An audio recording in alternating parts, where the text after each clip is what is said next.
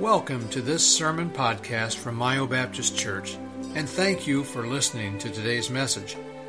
We pray that God's Word will be an encouragement to you and a reminder that the Bible has all the answers to living a successful and fulfilled life. Again, thanks for listening. We now join the service in progress.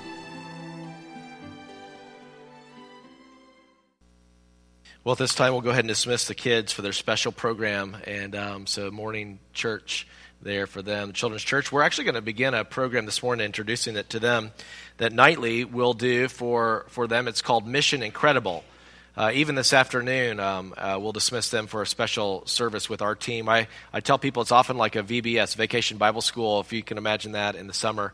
And um, but we're going to provide that nightly after the music of each service. And um, I realize again, I could preach to kids ages maybe you know three to ninety three.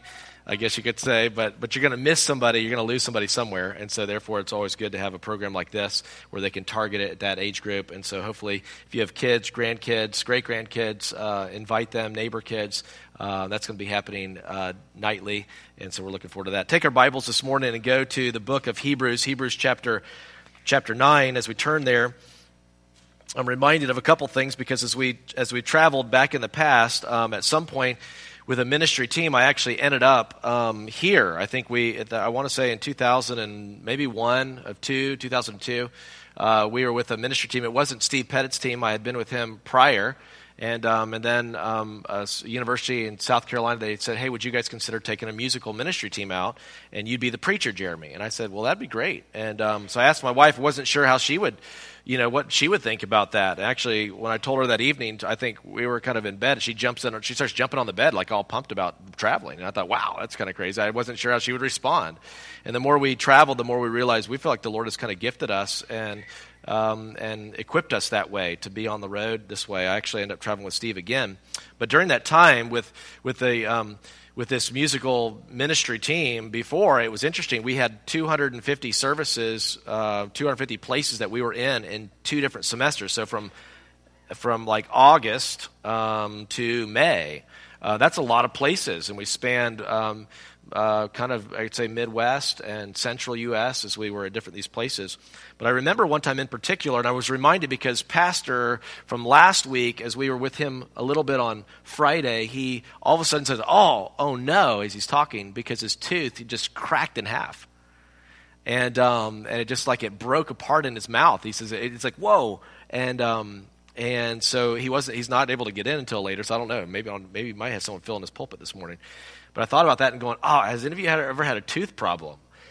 I actually had that happen to me when I was traveling like this. We would have 10 services in a week, and then we'd hit a Friday, we have just that morning chapel, and then we'd have 24 hours off and I was in Lima, Ohio, and I woke up that morning and I could tell something was wrong. My mouth, I was starting to, as I spoke, I was kind of slurring in my speech, and I'm thinking, something's weird. It feels like it's swollen, and I'm like, what's wrong?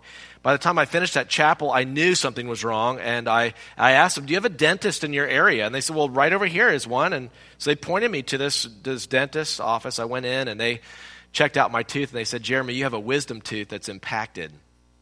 They said, really, you need to get it pulled but because you're a walk-in, we can't do it. And so, but we can give you some medication that'll help you know, the swelling go down. But you really need to get it pulled. Well, I'm thinking, when am I going to get this thing pulled? I'm on the road all the time, you know, and, and I've got that little gap of time of a 24 hour period. So it was the following week. We are in a very rural town in Ohio that as I'm talking to the, the, the, the school, I think administrator, as we had a chapel that morning, um, I said, Do you have a dentist in your area? And they said, Well, yes but he's like a World War II dentist.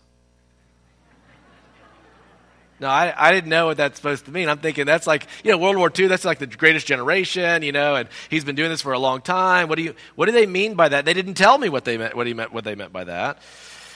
I showed up that, um, that afternoon, right after this chapel. I knew I was going to have 24 hours off before the next Sunday service, and so I thought this might be the best time. So I go in, and when I go in, the, I meet the, it's like a little house off of Main Street. I meet the dental assistant slash secretary slash probably janitor. I think she wore a lot of hats.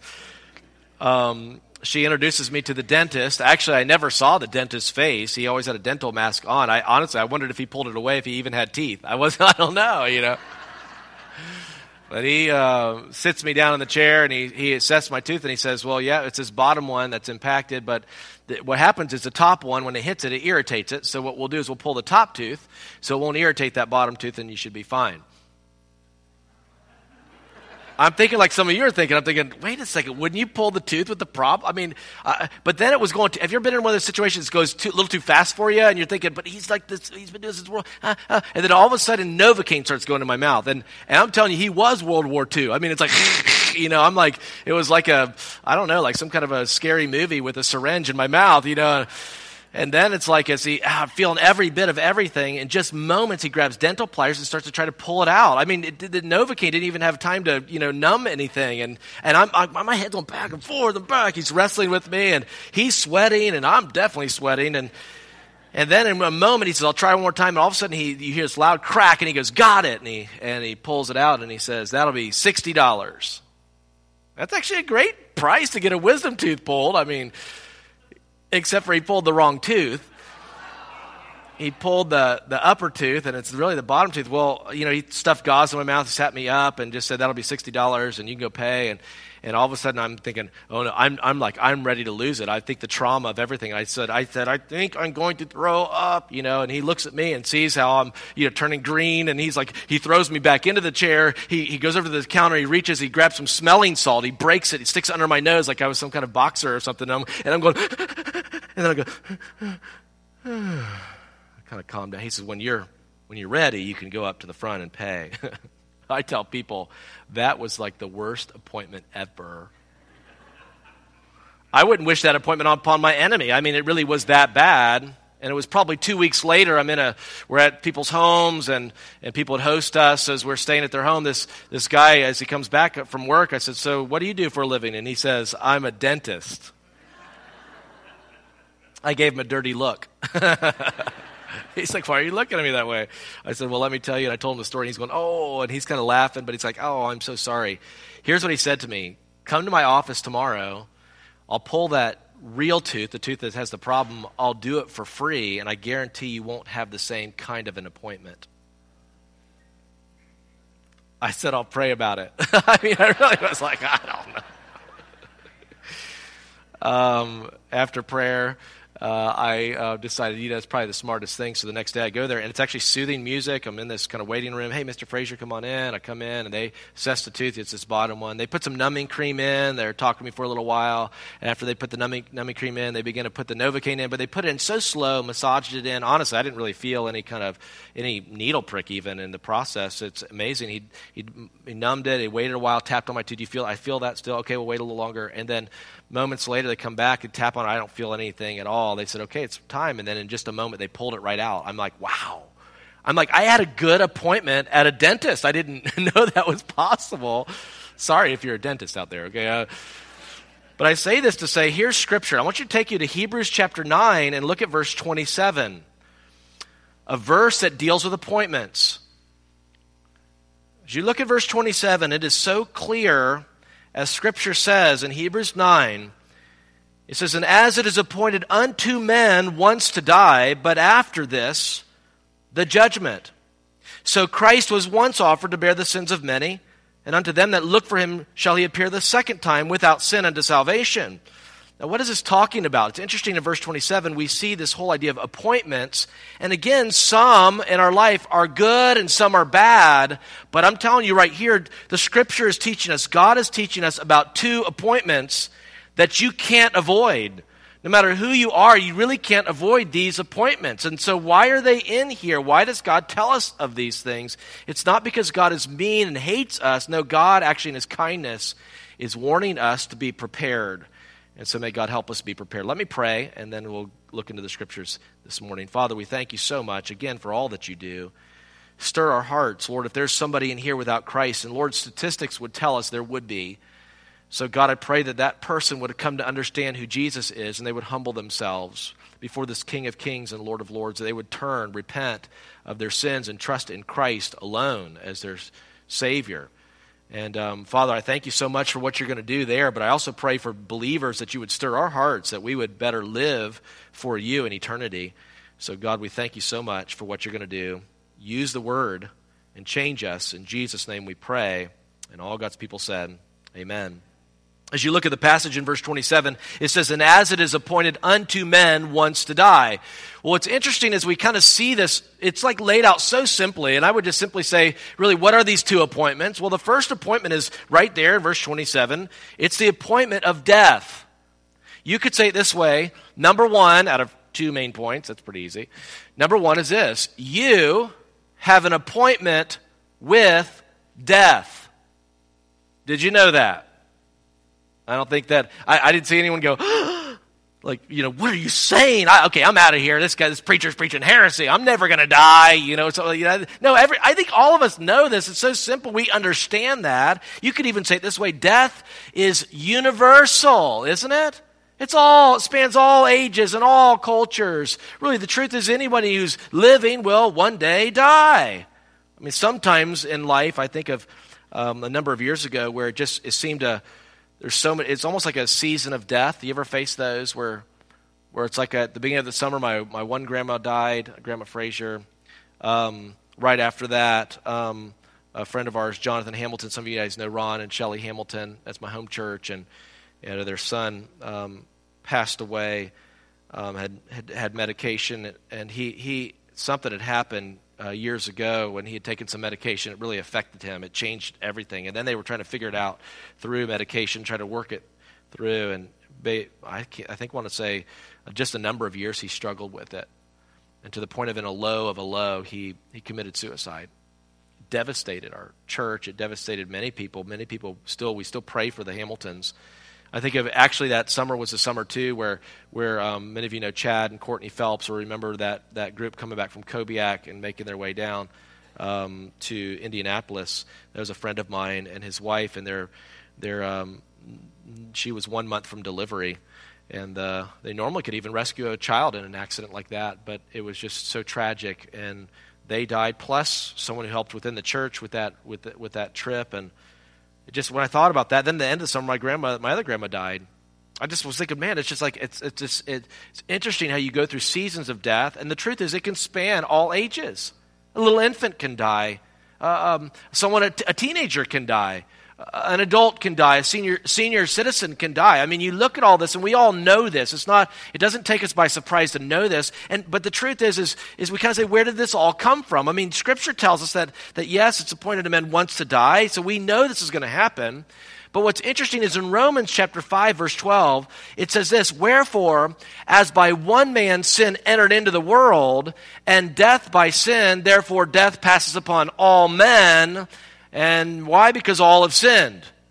This is the big dilemma. This is the big problem of life. We've all broken God's laws. When we think of Adam and Eve, here they were in the perfect place, and honestly, no sin. They were in the paradise of God. And, and yet, in the midst of all of that, there's one rule, and they, they rebel against God. They choose to go against God their own way. Ever since that happened, guess what? You could call it the Great Rebellion, and guess what? Everyone who's ever been born since Adam and Eve have been born rebellious. We've been born sinful. I tell people if you don't realize that, then if you don't realize kids are born that way, then you probably have never had kids. or, um, as my friend Steve Pettit would say, he said, or, or you've never worked in a church nursery with a long winded preacher. Because you'll realize real quickly the kids are born bad. They do wrong. They're cute little pagans, aren't they?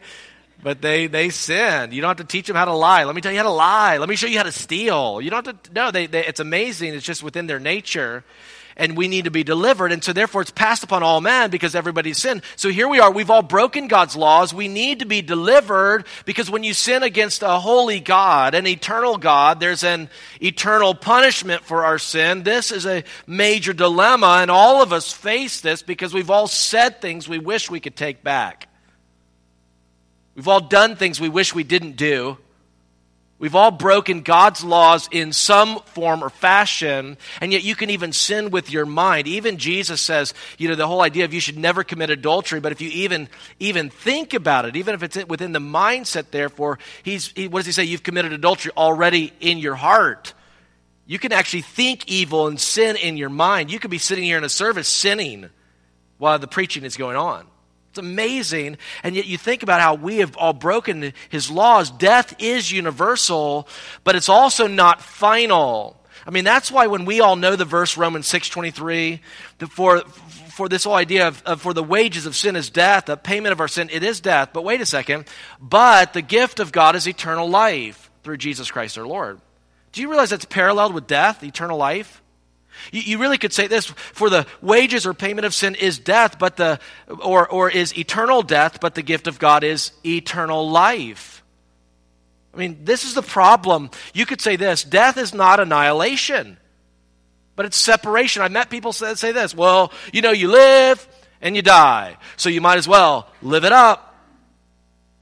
No, actually, you will live somewhere for all eternity. And the Bible speaks of two places that can be. One is heaven and one is hell. Actually, the Bible never speaks of purgatory. That's man-made. So you've got this two, this whole idea. And actually, we know this. Luke 16, Jesus made it very clear about the rich man and Lazarus. And where you go, you spend eternity there. You don't go from one to the other and work your way into the other. And so that's a big deal. So you better be prepared. You could also say it this way there is a danger in death if you're without Christ. Because apart from Christ, the Messiah, the, the, the one that's the perfect sacrifice, you will face an eternity away from Him, separated from Him. This is called hell. You consider this the danger and death without Christ, eternal separation from God forever. Can I just tell you that if you're here today and you're without Christ, there should be a sense of a holy reverential fear of going, Where will I spend eternity? And I better make sure with every effort that I'm not going down there when you consider this, that's why you could say a person who begins to understand this and realizes they're in sinful condition, they say, I don't want anymore. They obey what Jesus said. Jesus said, repent and believe the gospel. And so there's a sense of going, I don't want my sins. I'm turning from my sin to the Savior. I want the Savior to rescue me and trusting in Christ, that Savior, as your, as your payment for sin, as your Lord, as your Savior. You embrace Christ with your life. But there are some of you probably in this room that have never done that. You say, Well, I, I believe Jeremy and Jesus. So do the demons.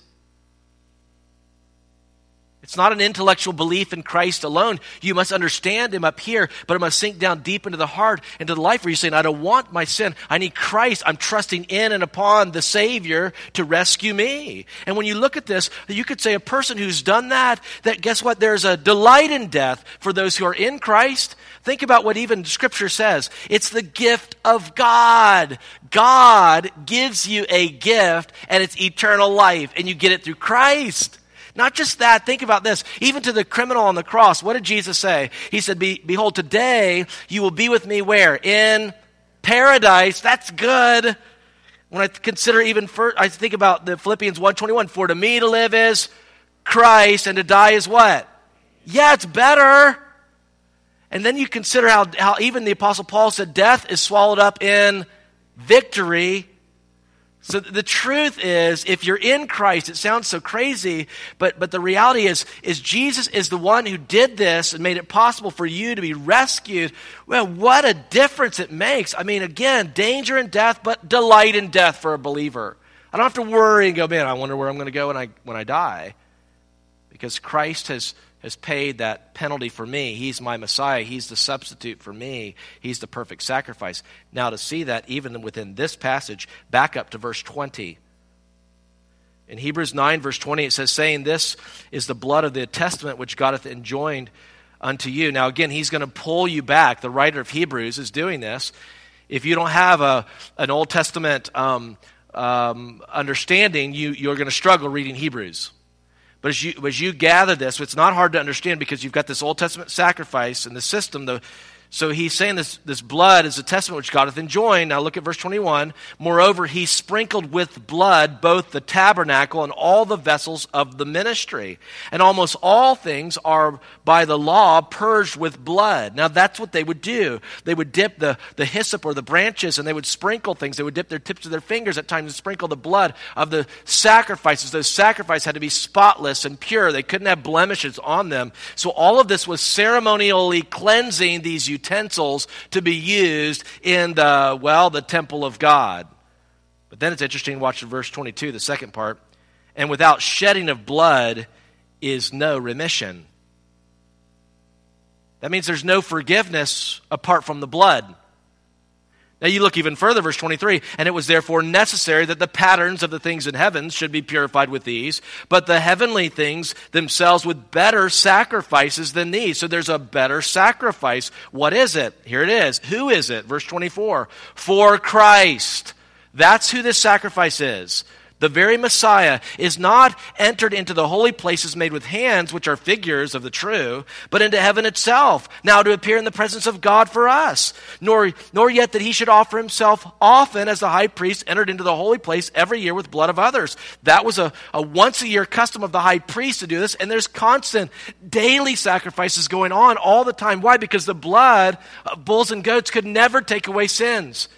It was all symbolic teaching us the, the reality and the, the, the, the, horridness of our own sin and the blood sacrifice that needed to be made. Now, again, when you look at this, watch this. But now, in verse 26, once in the end of the world hath he appeared to put away sin by the sacrifice of himself, a once for all. And it is as it appointed unto men once to die, but after this the judgment. So Christ was once offered to bear the sins of many this is the perfect sacrifice. Jesus, he came and as he, as he died on the cross, the reality is why? He wasn't dying for his sins. He, he who knew no sin became sin for us.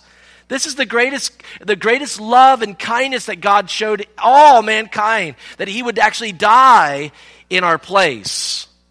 I could die for you. I could push you out of the way this morning of a vehicle in the parking lot of some sort. I get run over. I get killed. It would do you no good because, because I'm a sinner. You need the perfect sinless sacrifice of God. That's why when you sin against an eternal God, there is an eternal punishment.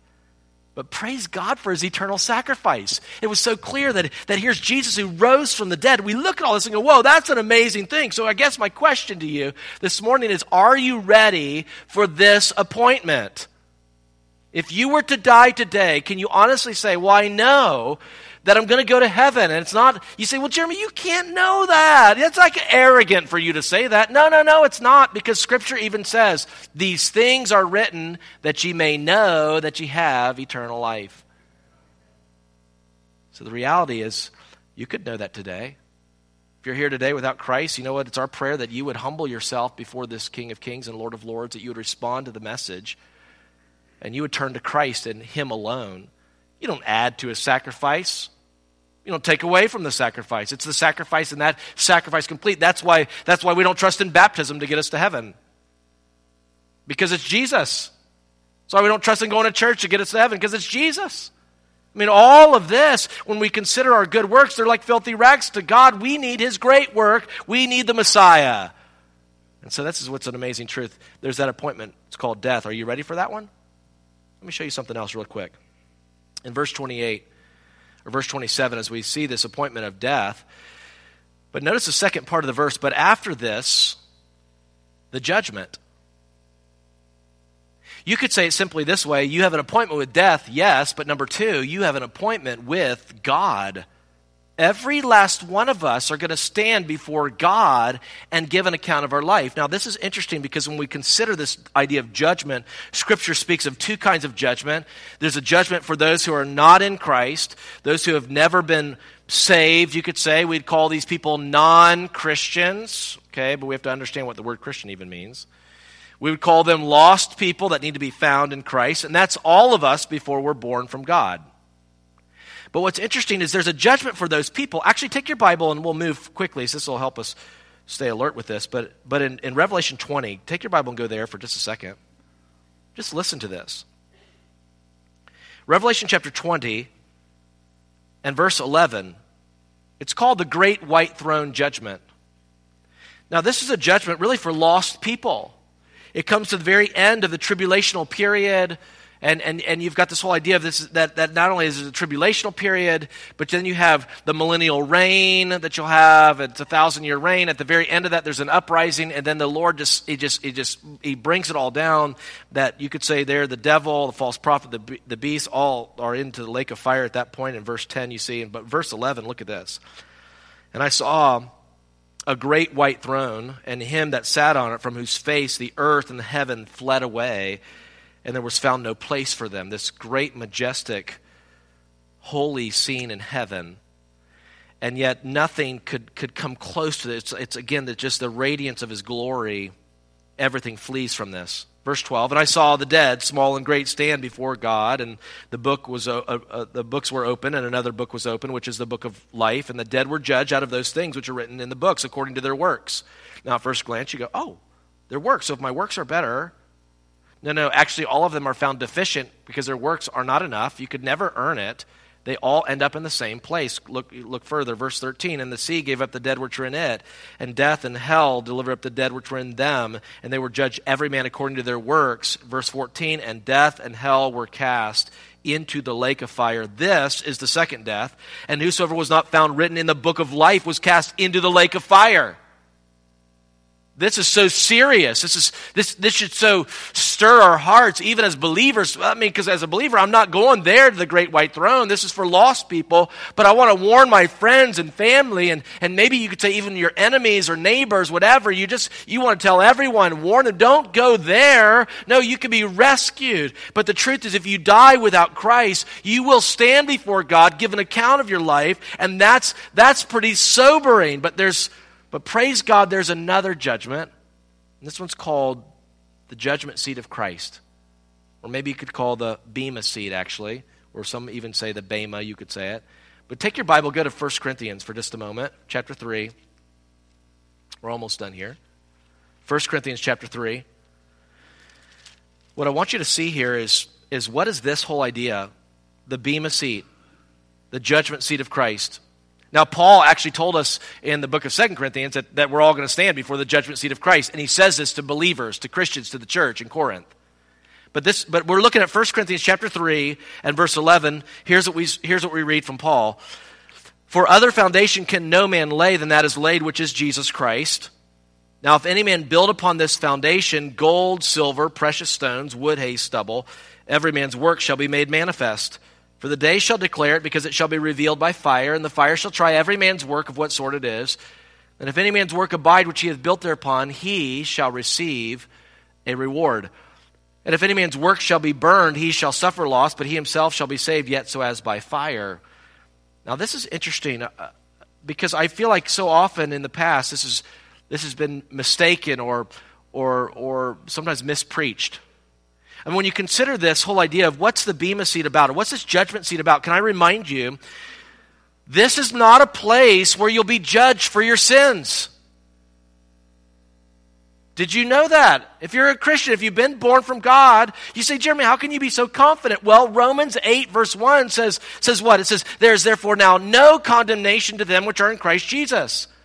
What, what is that saying? If you're in Christ, the payment has been paid for. You, you might well say, well, then, I mean, Jeremy, I mean, if, if that's the case, I could go live as I want as a, as a Christian. And I'll just, you know, go live in my sin. I mean, I get my fire escape from hell. No, actually, if you're even thinking that, then you're probably not a Christian because that's, because a Christian is saying, God's rescued me from all this. Why do I want to go back to it? And so he gives you new desires and new hearts, but you consider this, then, then you say, well, then what's this about? If we're not judged for our sin, what's the point of the judgment seat of Christ? What is it about? Well, actually, it's found in verse 13. Every man's work shall be made manifest. This day shall declare it. It's going to be revealed by fire. It'll try your works. It's going to show us, really. You could say, what's that mean? You could say, the Bema is a place of examination where you as a believer will be examined before God and your life will be examined. How did you live? Now, the truth is, you might live to be really old, you might not. You were not promised tomorrow. That's why we don't know. We live each day for eternity, but your life will be examined. And, and then you look at this whole idea of, of gold, silver, precious stones, or wood, hay, stubble, or straw. The idea there is, is that in a fire, what happens to wood, hay, and straw? It's like, it's like pff, in a moment it's burned up. But the gold, silver, precious stones would last. Actually, you think about gold and silver, it, particularly, it's like it's purified in the fire. It's like all the dross and all the grossness is there and it's scooped off the top. It's like, it's amazing the purity that's going on. What is God doing? God is actually showing us. We're actually, eh, these things are being revealed before us, you know, and, and the Lord. It's like our life is examined. But why? It's not for the purpose of judgment. It's actually for the purpose of reward. Look at verse 14. Again, if any man's work abide which he had built thereupon, he shall receive a what? Reward.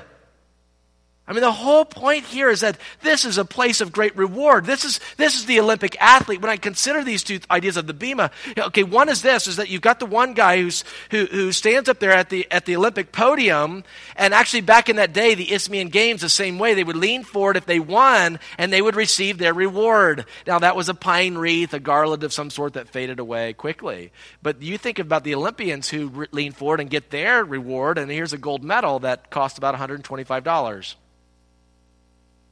It's a lot of work for that. And the truth is, you consider this, and yet we an eternal reward. Here are these eternal rewards from the Lord. And, and we look at this, and it's, again, for all eternity. This is a moment, but this is for eternity. So, why do we live our life? We live our life because we know we're going to be examined and rewarded by the Lord. Even Paul stood at a bema at some point, and, and he's standing there, and Felix is asking him questions. He's, on the, he's at the bema, he's, he's being examined. And yet he's, he says, because he says, I, I believe in the resurrection of the just and the unjust. And because I believe these things, you know what he says? He says, I exercise myself to have a conscience void of offense towards God and towards men. I know I'm going to stand before the King of Kings and Lord of Lords. I want to make sure that I'm right with God and people. So he lives this way and exercise. You don't exercise once a month. I mean, you can, it just hurts. But if you exercise on a consistent basis, what happens? It actually, you're better for it in the process, aren't you? So you consider this, and Paul's exercising his conscience to be void of offense. Is there anything between you and God? Is there anything between you and others?